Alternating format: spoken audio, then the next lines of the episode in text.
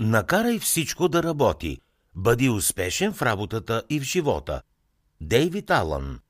Резюме на книгата. Каква е основната тема на книгата? Книгата «Накарай всичко да работи» помага на читателите да открият как да бъдат продуктивни, а не просто заети и претрупани с работа. Дейвид Алън съветва хората как да изпълняват ежедневните си задачи без излишен стрес и напрежение. Напоследък всички ние сякаш постоянно сме бомбардирани от всякакви неща, които отвличат вниманието ни. Не минава и ден без известие в социалните мрежи, без имейл или текстово съобщение. В тази изключително разсейваща среда, по-важно от всякога е фокусирането върху нещата, които правим в момента. Авторът пише тази книга за хората, които прекарват по-голямата част от времето си в безсмислени дребни задачи и имат чувството, че постоянно нещо ги разсейва. Той помага на всеки, който иска да организира правилно времето си и да приоритизира своите задачи. За да бъдат хората продуктивни, трябва да поемат контрол над своите ежедневни дейности. Това може да стане, като записват задачите си на лист и ги подреждат по важност. Какво друго ще научите от книгата «Накарай всичко да работи»? В тази книга ще откриете защо хората оставят всичко важно в момента, в който получат известие за имейл.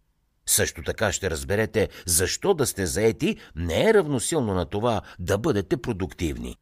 Авторът Дейвид Алън съветва хората да изпълняват първо лесните и бързи задачи, ако искат да бъдат успешни в работата си и в живота си. След това идва ред и на по-трудоемките и по-бавните задачи. Хората лесно се разсейват и губят приоритетите си. Колко често ви се е случвало подобно нещо? Работите върху важен документ, когато изведнъж на монитора изскача известие за получен имейл. И какво правите? Ако сте като повечето хора, вероятно на мига забравяте за работата си и отговаряте на мейла. Да, но защо е така? Най-вече, защото умът на човека е непостоянен и в съвременния свят ежедневно е бомбардиран от нова информация, известия в социалните медии, ес ем ес-и, имейли или куп други съобщения. Когато тази нова информация пристигне, хората няма как да знаят дали тя е важна или не, освен ако не обърнат внимание, за да разберат. Това означава, че човек непрекъснато е разсейван и следователно е много трудно да остане фокусиран върху важните задачи, за да ги свърши. Често пъти продуктивността се измерва с количеството свършена работа. Това обаче не е добър показател. Макар че многото имейли и бизнес срещи карат служителите да се чувстват свръхзаети и продуктивни, това по никакъв начин не говори за качеството на тяхната работа. Един много по-добър измервател на продуктивността е прогресът на поставените цели. Съсредоточаването върху количеството може да забие хората в маловажни задачи и по този начин те да забравят за своите важни цели.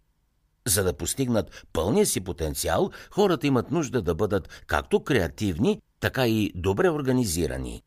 За да постигне успех в работата и в живота, човек трябва да има перспектива и контрол.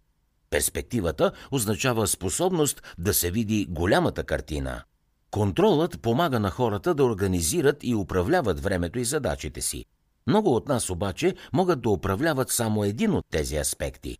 На някои хора дори им липсва както контрол, така и перспектива.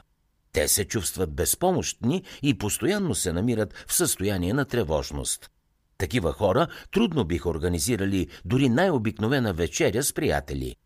Има и такива, които са в другата крайност, постоянно контролиращи, но без никаква перспектива. Около нас често срещаме също така хора, които имат много идеи, но не успяват да осъществят нито една от тях. Перспективата им е голяма, но им липсват организационни и управленски умения.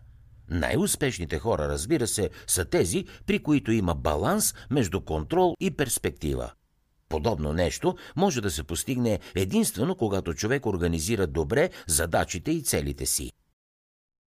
За да чуете още резюмета на световни бестселери, свалете си приложението Бързи книги безплатно още сега.